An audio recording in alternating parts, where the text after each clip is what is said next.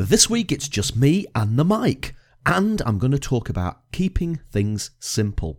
Twitter has just announced a trial to increase the size of a tweet from one hundred forty to two hundred eighty characters.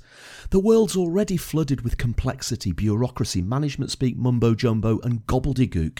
Do we really need a social media platform famed for its brevity and simplicity to suddenly offer us the ability to be more complex? Welcome to episode one hundred forty-three of the Marketing and Finance Podcast.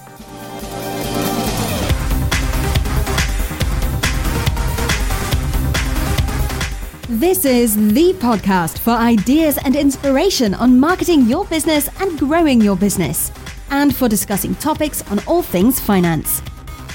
And now, here's your host, Roger Edwards.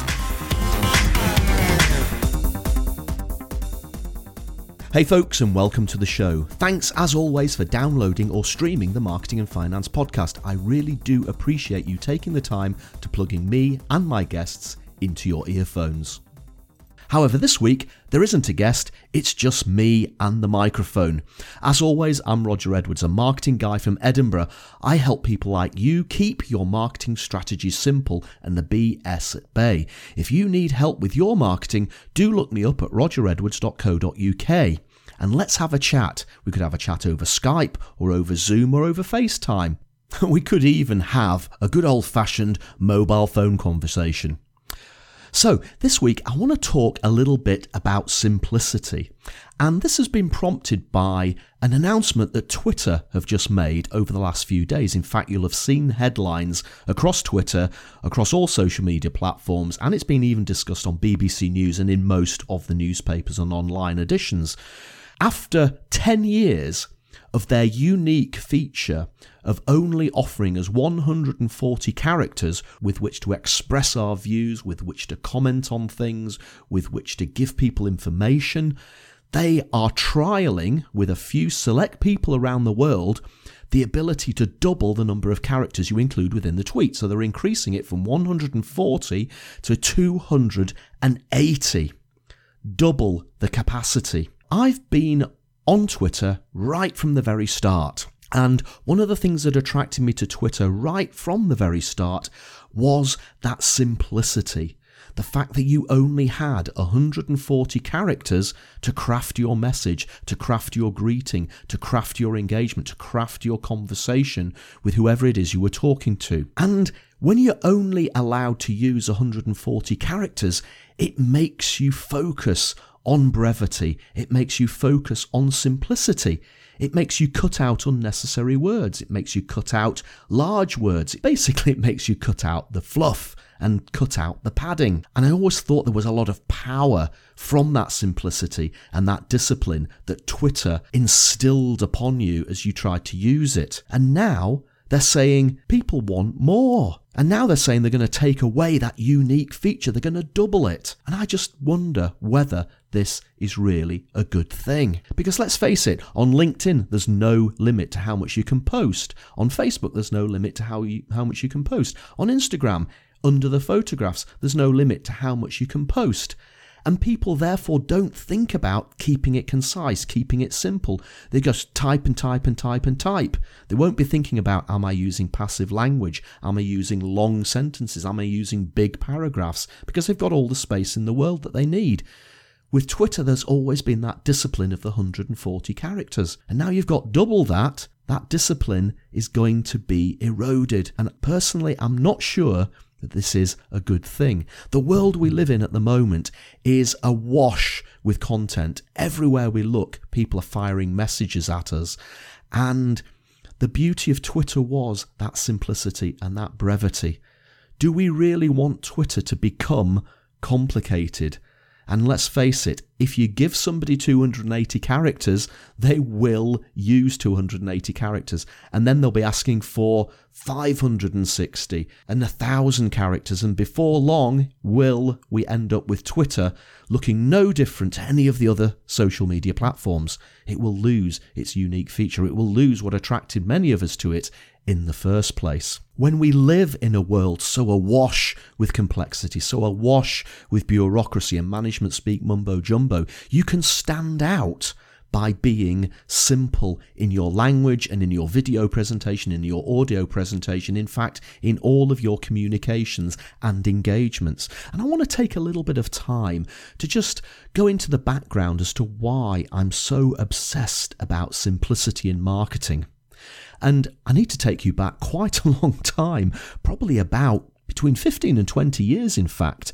And I was working for a big financial services company, and the big financial services company was about to launch a new product. This was in the days before digital marketing. This was in the days before the internet truly took off. It was certainly in the days before mobile phones. So our sales consultants used to travel around the country with pocketfuls of five p pieces so they could put five p pieces into phone boxes to phone their financial advisor clients. We were printing one hundred thousand brochures on paper for the financial services market.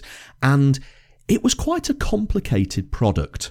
And I'd been brought into this company to try to introduce a simpler type of marketing because I had a reputation for simple communications, cutting to the chase, cutting out the bullshit and cutting out the jargon. The first draft of the brochure came back, and what we decided to do was to take it out to focus groups. Now, the focus groups were in the usual off-site facilities where the people from the company, like me and my marketing colleagues, could sit behind a one-way mirror and watch people discussing our brochures and the language it contained. And, and that's quite a useful um, environment to get feedback. And the overwhelming feedback from the people in that room reading our brochure was, this is too complicated, I don't understand it, it's full of industry jargon, it's full of big words, it's full of boring passive language, it sounds like it's been written by a lawyer, it sounds like it's been written by a bureaucrat. And so what we did is we decided to take this feedback and do something about it. So we got in touch with the Plain English Society, and we spent a lot of time with our copywriters and with the Plain English Society coming up with a much better, clearer, easy to understand version of the brochure, written in smaller sentences, smaller words, active language instead of passive language, and we tried to cut out all that industry jargon. And you know what? That brochure read so much better. It was a, actually a delight to read, which was very unusual for financial services at the time. And then we had to get it signed off. And this is when it went into the bureaucratic process within big corporate. Now, of course, the lawyers had to have a look at it. The admin people had to have a look at it. The compliance people had to have a look at it. The feedback that came back was, we don't like this brochure. It's far too chatty. The language is too simple. It doesn't sound professional enough. And I use the word professional with very big speech mark fingers by the side of my head here. They dug their heels in. They actually referred the brochure up to the executive team of the company. And the executive team came back to the marketing department and said, no, you're going to have to go back to the first version. This is too simple. It's too chatty, it's not professional, it doesn't reflect our high professional standards. Just take a moment to think about the implications of that. What they were saying is they wanted to go with the version of the brochure which people in focus groups had said was unreadable, was full of verbose language, was full of bureaucratic language and passive language and boring business speak. They wanted to go with that version despite the negative feedback the customers gave us. In my role at the time, I was a junior marketing person. I could have a bit of a moan about it, but ultimately I wasn't in charge. They were in charge. They got their way. We went with the complex brochure. We went with a brochure full of B S and bureaucratic language and passive language. And you know what? I'm convinced that if we'd gone with the simpler version, that product launch would have been much more successful and we would have engaged with customers a lot quicker and a lot better, and our marketing efforts would have been rewarded a lot more. Ever since that happened, I've become more obsessed with keeping things simple. With all the people that I work with, Simplicity is what I focus on. In fact, I've got three rules which you can use to keep things simple, whether it's writing an article, whether it's writing a brochure, whether it's writing a blog, whether it's writing a script for a video, whether it's writing a script for a presentation. Here are the three rules which I always use with any of the content that I produce. Rule number one is to assume your customer knows nothing.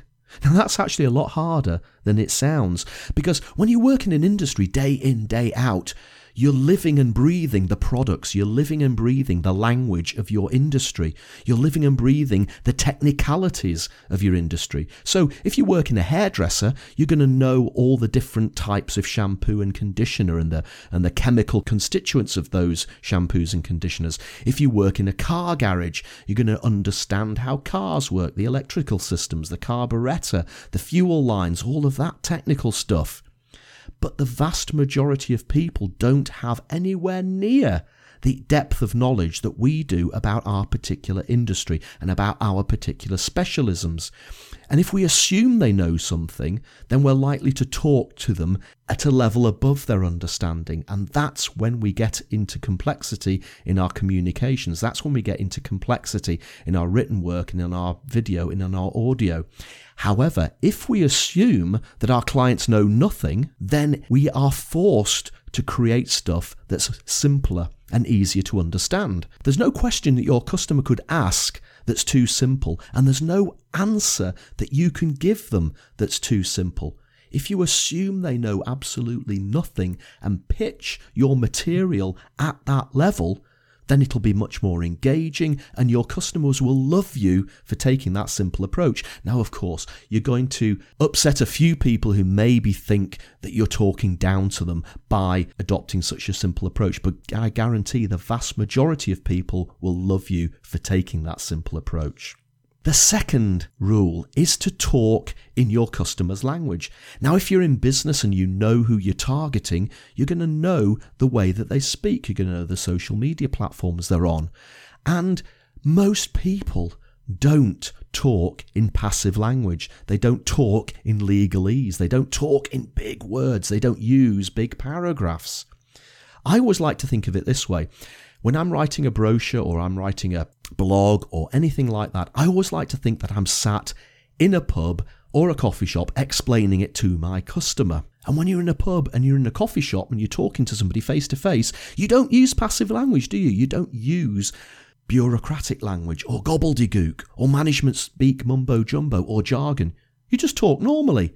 That's the way we should communicate with our customers. In fact, one of the things I really like to do when I'm doing a first draft is to use a dictation facility on my phone. I just press the little microphone button and talk into my phone just like I'd be talking to somebody on this podcast.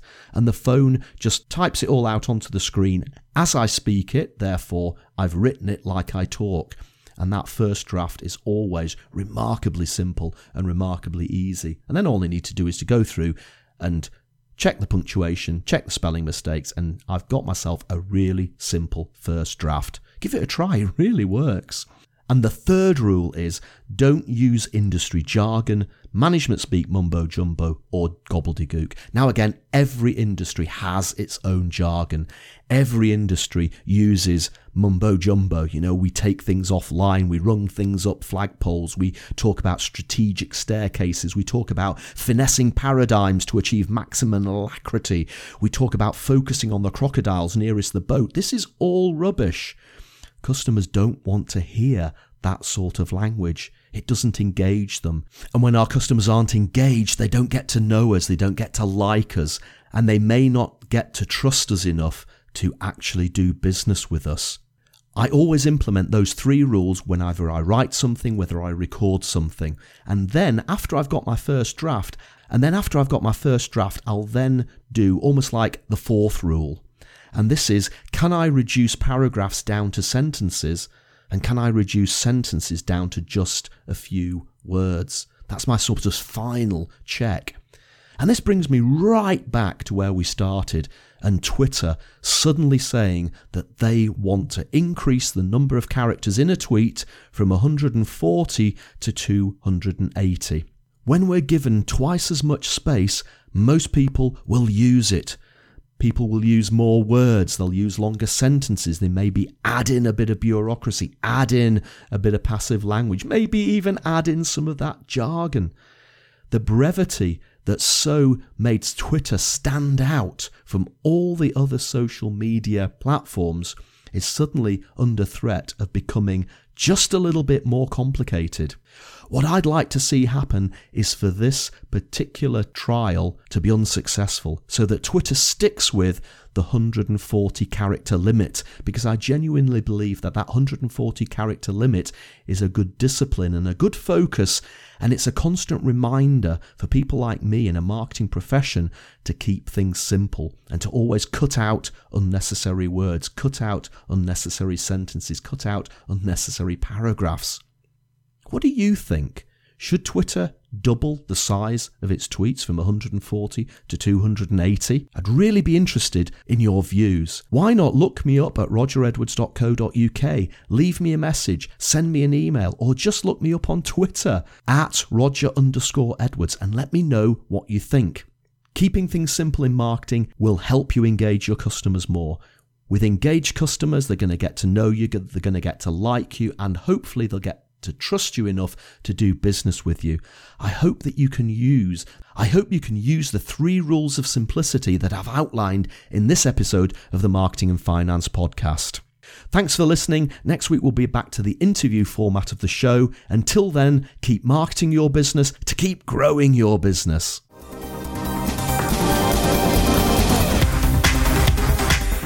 Thanks for listening to the Marketing and Finance Podcast. Do please look at the show notes at roger edwards dot co dot uk forward slash MAF for links to the topics, apps and books we discussed. If you enjoyed the show, please leave a review on iTunes.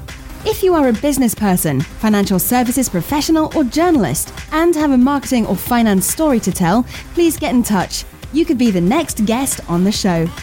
And do remember, nothing we talk about on the show is financial advice of any kind. It's just thoughts and opinions, okay?